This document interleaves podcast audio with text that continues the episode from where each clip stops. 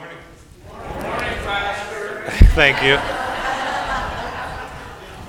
Welcome to Zion Lutheran Church on this 18th Sunday after Pentecost. Uh, before we begin our worship, uh, first is just a reminder that Harvest Home, believe it or not, is next Sunday. Uh, so you are invited to join us for Harvest Home next Sunday, uh, to stay and eat with us, bring a covered dish to share with us. Uh, and we'll continue the tradition of fellowship and the tradition of celebrating God's bountiful goodness to us and His abundant mercy. So plan to stay with us next Sunday for Harvest Home. Uh, also, today, we would also invite you to stay after church today and eat with us again. Uh, we had plenty of everything left over from yesterday, uh, so we want to eat it um, it's still good. It's very good. It was good yesterday. It'll be good today. Stay and eat with us. Uh, and then you don't have to go out and buy lunch and wait in line, anything. Just stay and eat with us. Uh, the flowers you see on the organ this morning were given in memory of Rebecca Plogger. Uh, and just a note, I'm going to have Mary come up. But again, let me say thank you. Uh, for everyone who, who made yesterday such a great day, everyone who worked, everyone who gave, everyone who was here. Uh, it was just a special day for me and for my family, uh, and you all made it possible. So thank you again for, for all that you did to make it possible. Now, Mary, I believe, has, has an announcement. In spite of everything we did yesterday, today is uh, Ministry Appreciation Day. That's across the whole United States. So um, we appreciated you yesterday, and we appreciate you today. so um, we just want to. We're so glad now that we can call you pastor. We've been waiting for so long. It's just a card of our appreciation. And I just would like, I think we should have a rounding applause.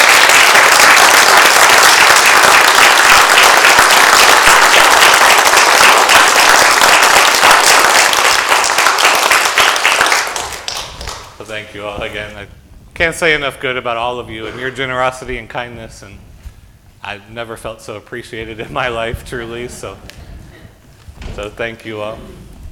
Uh, before we begin our worship, does anyone else have announcements to share or prayer requests to share this morning?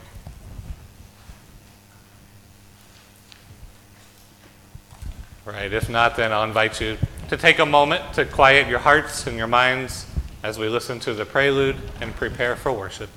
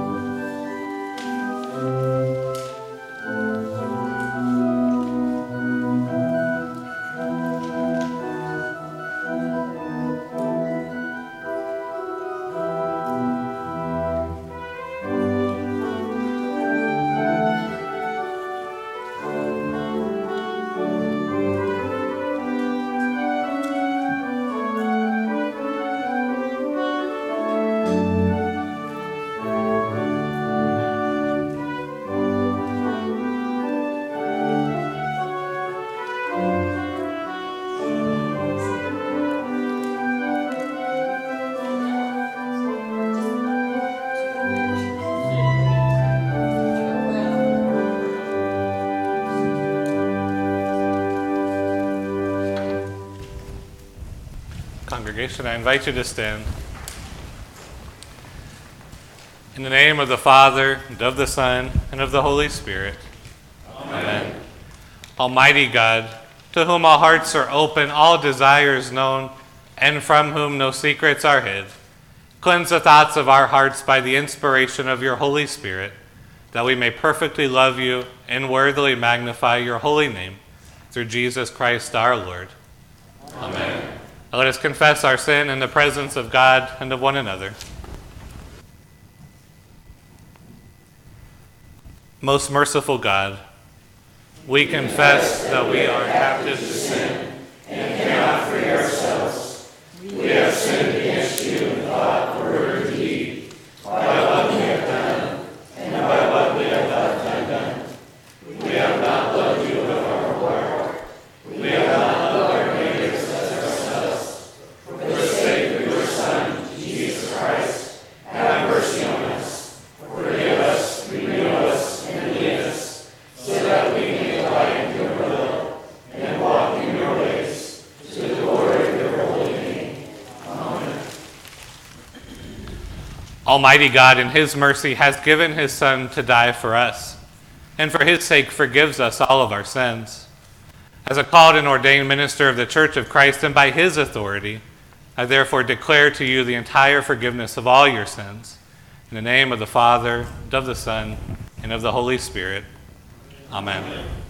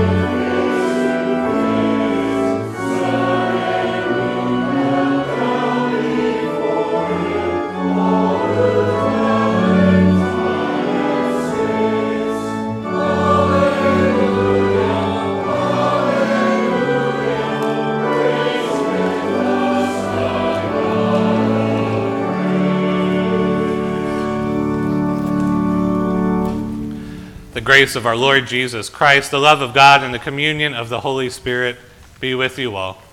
And also with you. In peace, let us pray to the Lord.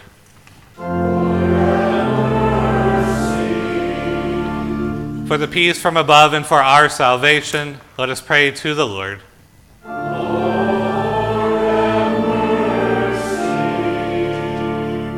For the peace of the whole world, for the well being of the church of God, and for the unity of all, let us pray to the Lord.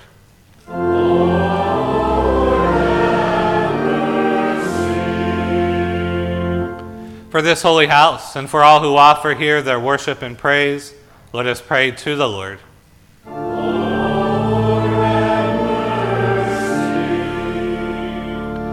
Help, save, comfort, and defend us, gracious Lord.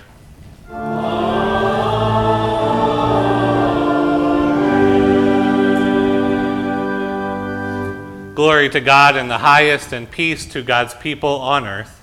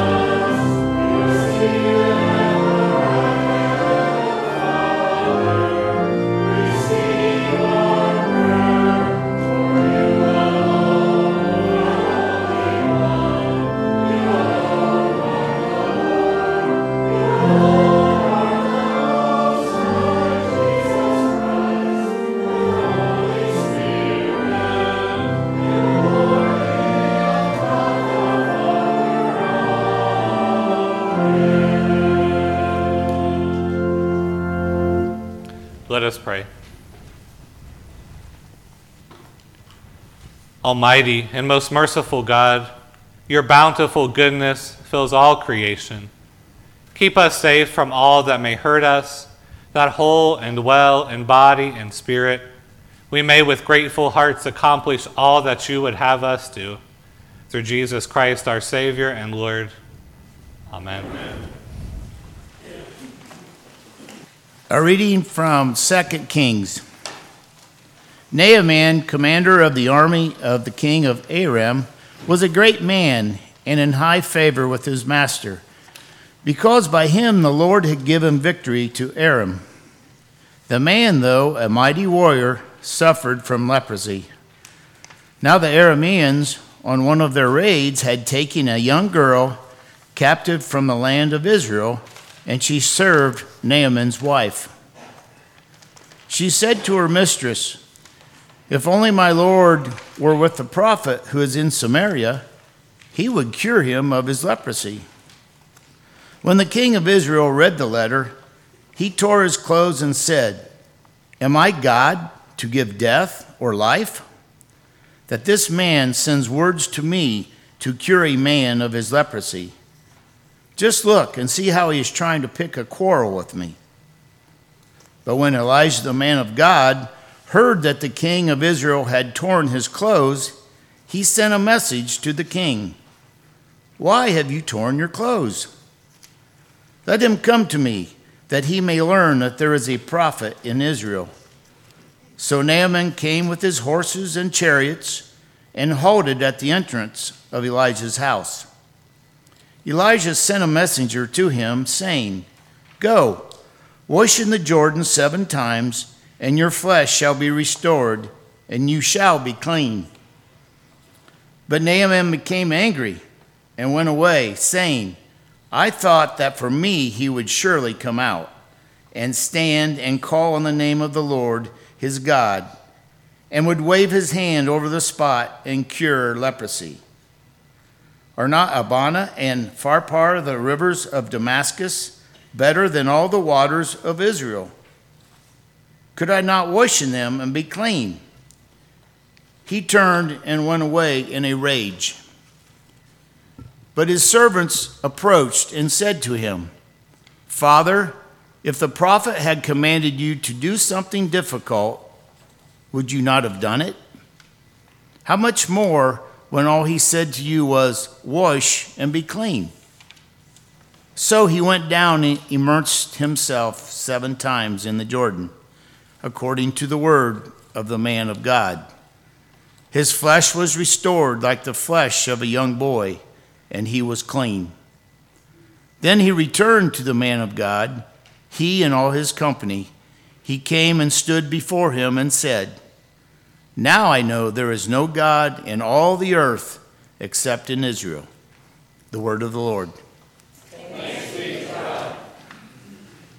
We will now read responsively Psalm 111. Hallelujah! I will give thanks to the Lord with my whole heart in the assembly of the upright in the congregation are your works, O Lord, honored by all who delight in them.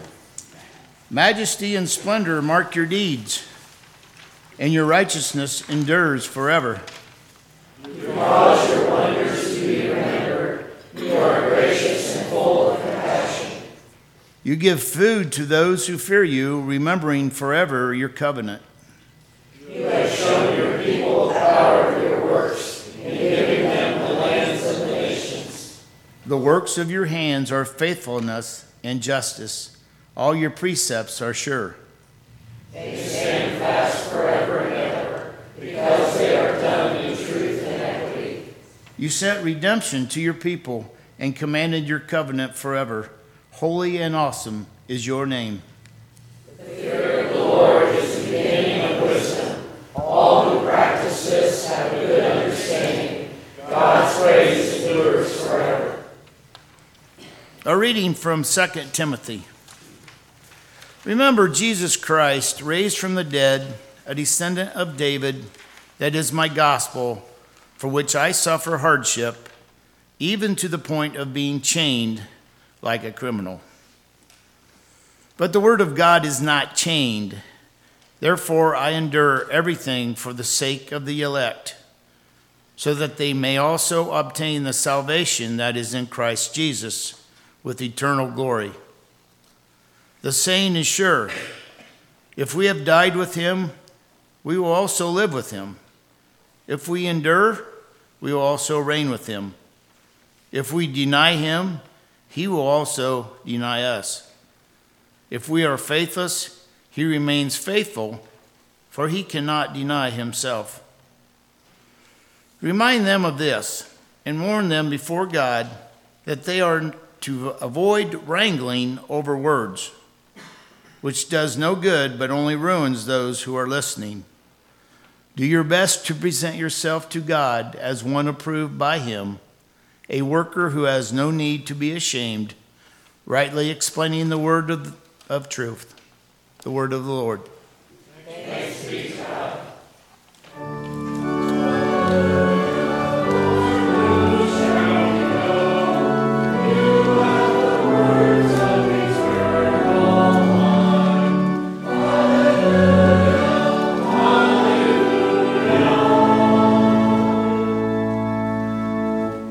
Holy Gospel according to St. Luke. On the way to Jerusalem, Jesus was going through the region between Samaria and Galilee. As he entered a village, ten lepers approached him, keeping their distance. They called out, saying, Jesus, Master, have mercy on us. When he saw them, he said to them, Go and show yourselves to the priest. And as they went, they were made clean. Then one of them, when he saw that he was healed, turned back, praising God with a loud voice. He prostrated himself at Jesus' feet and thanked him. And he was a Samaritan. Then Jesus asked, Were not ten made clean? But the other nine, where are they? Was none of them found to return and give praise to God except this foreigner? Then he said to him, Get up and go on your way. Your faith has made you well. The gospel of the Lord. Praise to you, Christ. invite you to be seated. Children, I invite you forward. But I had to keep this in a bag because it's dirty and I didn't think it would be good in the church. But can you sort of see what's in there? Do you know what that is? It's not a snake, don't worry. It's a chain, right? It's an old chain. Here, can you grab that? Can you pick it up? You don't have to grab the chain. Does that feel heavy? That's pretty heavy, isn't it? Does it feel heavy? Yeah, sort of, kind of. Magda, you want to turn? Does that feel heavy? Yeah. Yeah, what are chain what can chains use, be used for? Do you know? With a chain, you can tie something up, right? So it doesn't move because the chain's really heavy, right? You can't really break the chain. Yeah? You can tie it down, you can keep it down, you can weigh it down, right? Chains are really tough and strong, right? You might chain a wild animal so it doesn't break away or something like that. Um, our reading, our second reading from the book of Second Timothy, has this great line that I love. St. Paul's writing this, and he says, The Word of God is not chained.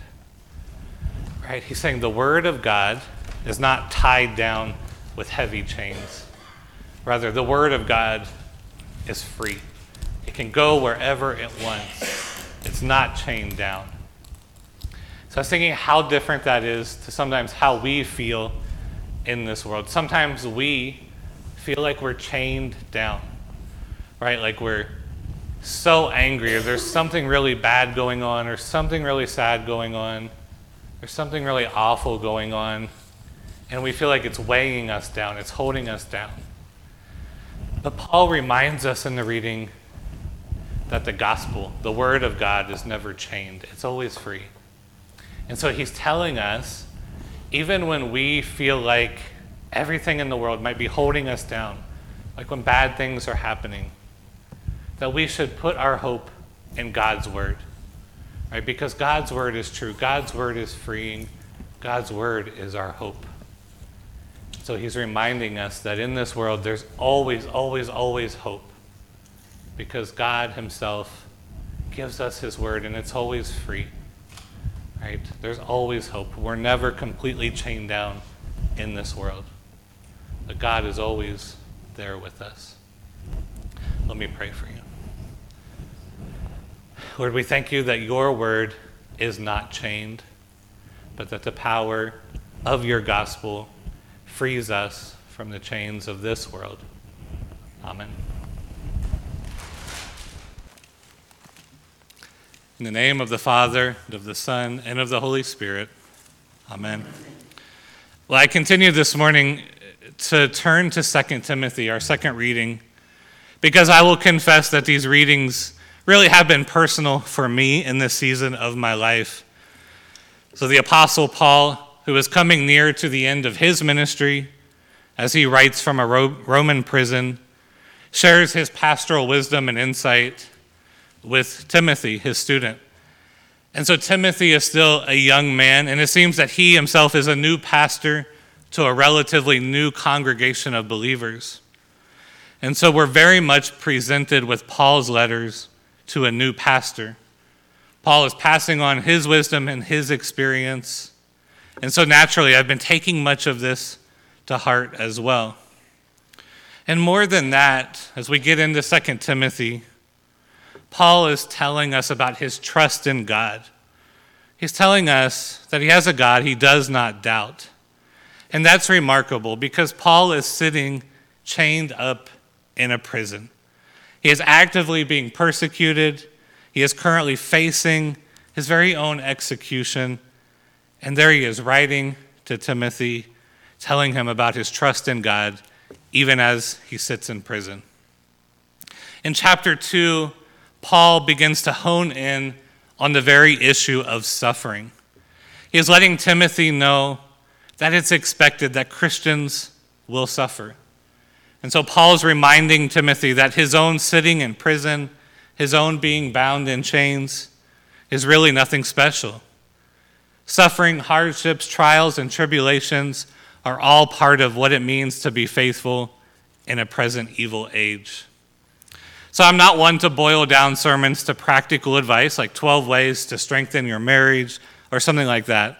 But in a way, that's what we see here from St. Paul. Here we receive from St. Paul a picture of how to face suffering. And suffering broadly defined, right? It could be persecution from the government, just as Paul is facing. Now, most of us probably won't face persecution for our faith. But it's common that Christians throughout the world don't have that secure place to worship, that they don't have security in their faith. This also could be suffering defined as temptation, right? There might be some particular sin that's troubling you. It might be suffering that comes from the failing of your own body. That could be illness, could be an accident, could be injury, could be aging, could be the suffering that comes with grief, it could be the suffering that comes with stress, or any number of hardships that you could name. Whatever it is, though, none of us will get through this life without suffering. And so, what are we as Christians to do about it? How are we to face the hardships of our life? And so, let's be clear first off that there's no easy solution. The Christian does not believe that there's a magic snap of the fingers that's going to make everything easier. No, we call a thing for what it is. Suffering is suffering, hardship is hardship. There's no shortcutting that in this life. So when St. Paul writes to Timothy, he's not telling him anything that will make his suffering easier. Instead, he gives him encouragement to persevere through his suffering. He is encouraging him that his suffering is not in vain, it's not pointless. And at the end of all of it, there's going to be a reward beyond imagination. When Timothy, when Paul encourages Timothy to persevere in suffering, he first says, Remember Jesus Christ. Remember Jesus Christ. That's how the verse starts with that command remember Jesus Christ. He's not simply saying, remember the good example of Jesus as you suffer. Well, that might be a good thing to do, as we might remember heroes of past history. That's not what Paul's saying. Paul here is saying that you can call to mind Jesus Christ because Jesus gives meaning to your hardships. Jesus Christ is in your suffering with you. Jesus has suffered for you, and now he also walks with you as you suffer. And so to remember Jesus Christ is to keep your eyes on him. It is to avail yourself of what he has done for you, to trust that he has accomplished life and righteousness for you. It's to trust that he will not fail you. In verse 11, Paul illustrates this by quoting an early hymn If we have died with him, we will also live with him. If we endure with him, we will also reign with him. In Paul's Greek, if we have died with him, is really just one word that could be translated something like fellow dyers. And then we will also live with him as one word, fellow livers. He is emphasizing the union we have with Jesus Christ. If we are ones who are fellow dyers with Christ, then we are ones who are fellow livers with Christ as well. Paul is saying that our identities are so wrapped up with Christ that as we suffer, we suffer with Christ. And likewise, if Christ is the one who is the victor over suffering through his resurrection, then we are assured that we are also fellow victors. When we become fellow endurers with Christ, we become fellow reigners with Christ. We reign with him as kings. Our identities are completely tied up to what Christ has done for us.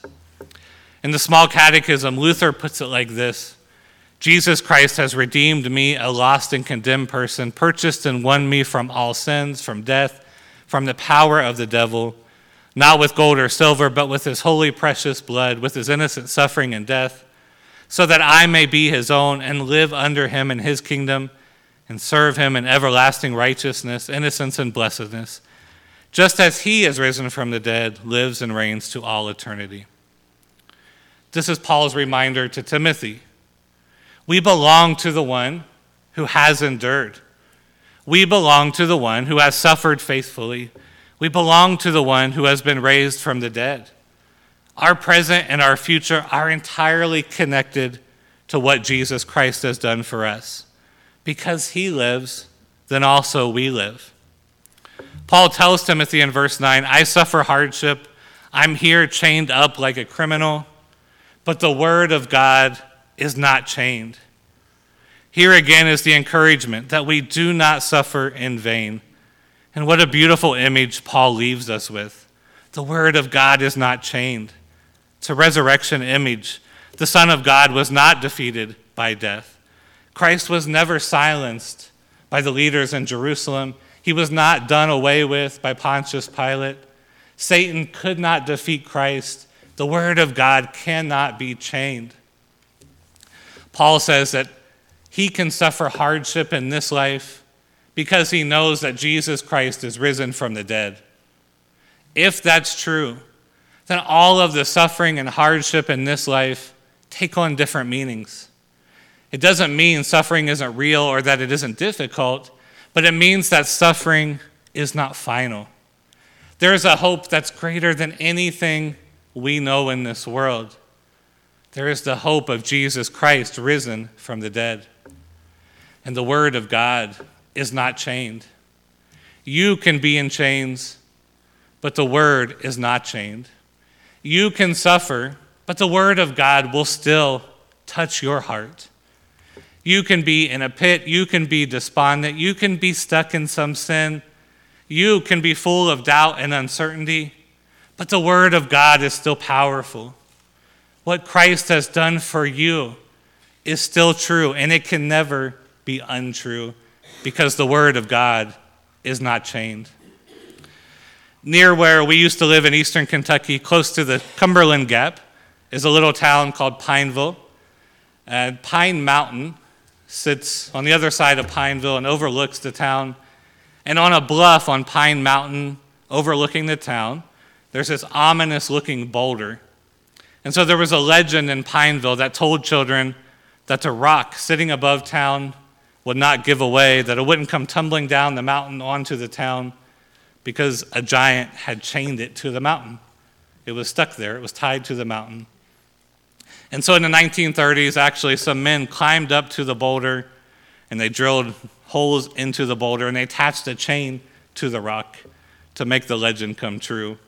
And so you can hike up there and see that the boulder is chained to the mountain. And so the children of town don't have to worry about it anymore.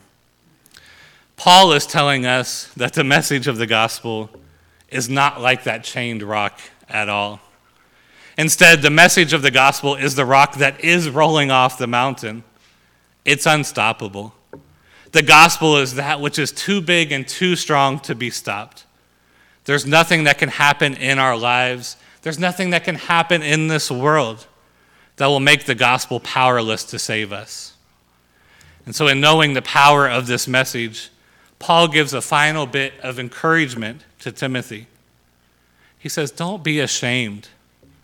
For Timothy in particular, he is saying, You will suffer, you will have hardships, but don't be ashamed as a pastor of Christ as you suffer. In other words, your hardships are not a sign that you have done something wrong.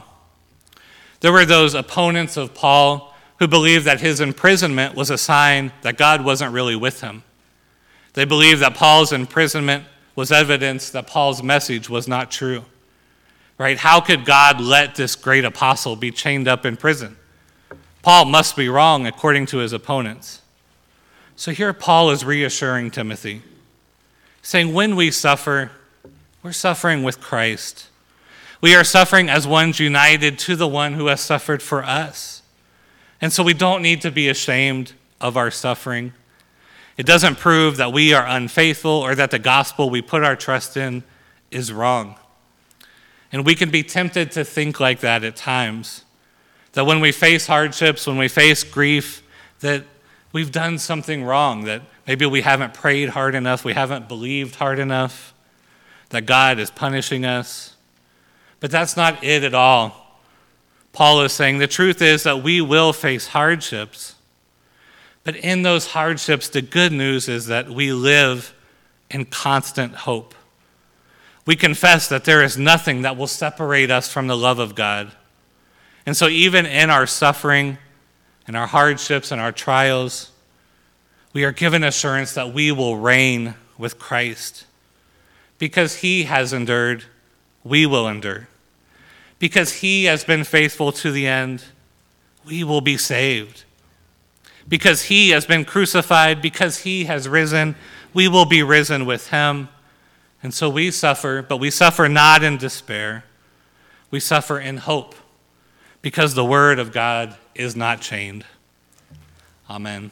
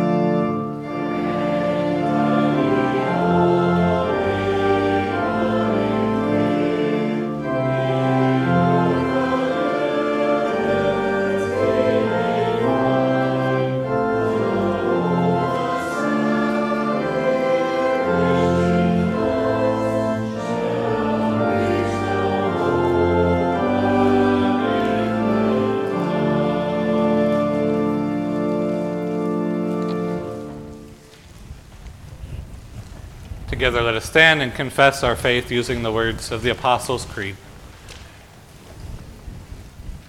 I believe in God, the Father Almighty, creator of heaven and earth. I believe in Jesus Christ, God's only Son, our Lord, who was conceived by the Holy Spirit, born of the Virgin Mary, suffered under Pontius Pilate, was crucified, died, and was buried.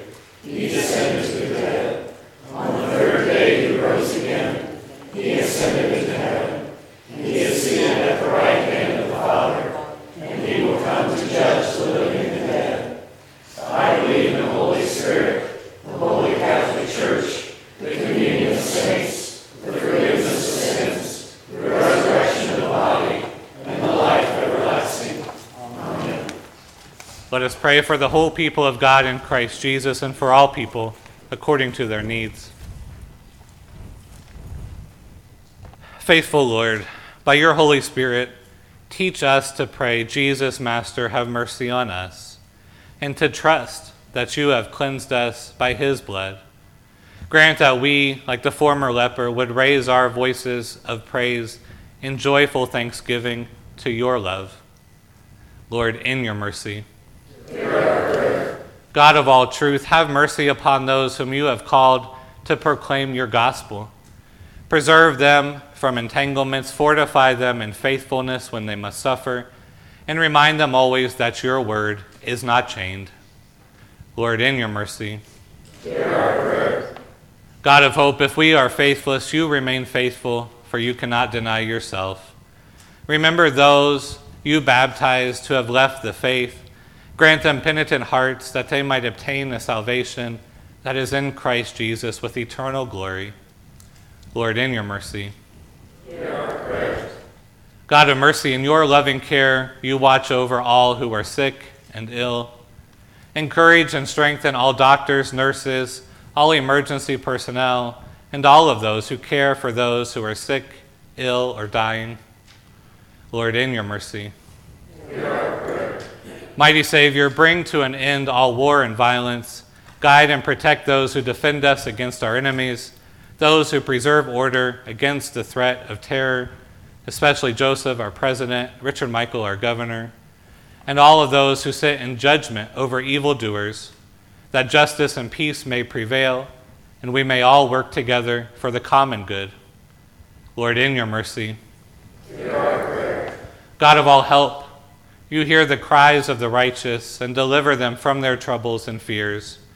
Remember all who cry to you for mercy, especially Owen, Tom, Tana, Ray, Marilyn, Wendell, Marcia, Nancy, Rose, Tony, Carolyn, Alan, and help them according to your good and gracious will. Lord, in your mercy. Merciful Lord, grant that we may, with grateful hearts, receive all these things according to your will. Let us respond with voices of praise and thanksgiving and lives of holiness and righteousness, displaying and form the faith that lives in our hearts. Give us faith that works in love, hope that does not disappoint, compassion that does not fail, and confidence in your mercy that does not waver, that we may live in your faith and fear all of our days, and at length fall asleep in your arms of mercy into everlasting peace. Through Jesus Christ, our Savior and Lord, who lives and reigns with you. Amen. And now the peace of the Lord be with you always. Also with you.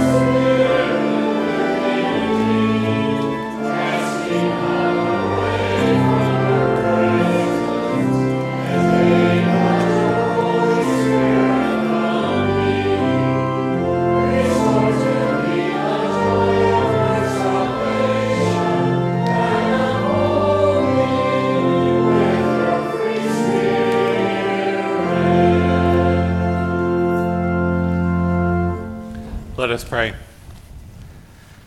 Blessed are you, O Lord our God, maker of all things. Through your goodness, you have blessed us with these gifts. With them, we offer ourselves to your service and dedicate our lives to the care and redemption of all that you have made. For the sake of him who gave himself for us, Jesus Christ our Lord. Amen. And now, gathered into one by the Holy Spirit, let us pray as our Lord taught us. Our Father, who art in heaven, hallowed be thy name. Thy kingdom come, thy will be done, on earth as it is in heaven. Give us this day our daily bread, and forgive us our trespasses, as we forgive those who trespass against us. And lead us not into temptation, but deliver us from evil. For thine is the kingdom, and the power, Now, Almighty God, Father, Son, and Holy Spirit, bless you now and forever. Amen.